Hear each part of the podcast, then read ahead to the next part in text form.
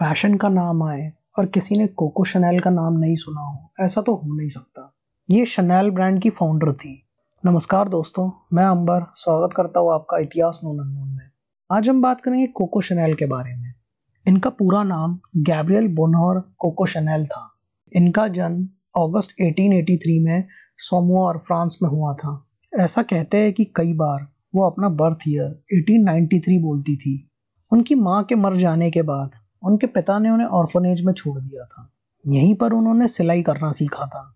और इसी स्किल के बदौलत उन्हें एक छोटी सी दुकान में नौकरी भी मिल गई थी। रात को वो बार में कैबरे भी गाती थी। कोको उनका निक नेम था। ये नाम उन्हें दो पॉपुलर सॉन्ग्स की वजह से दिया गया था।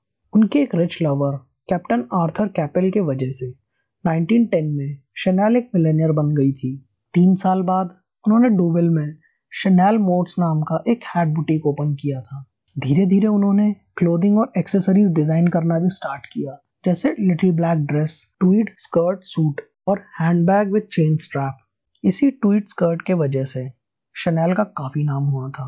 1921 में उन्होंने शनैल नंबर फाइव नाम का परफ्यूम लॉन्च किया, जिसे the most iconic perfumes of all time माना जाता है। 1930s में शनैल में करीब 4000 लोग काम करते थे और उनके क्लाइंट के लिस्ट में कई सारे लोग थे।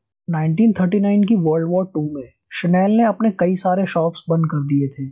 माना जाता है कि she was the mistress of Nazi intelligence officer इसीलिए लड़ाई खत्म होने के बाद शनैल से पूछताछ करी गई थी।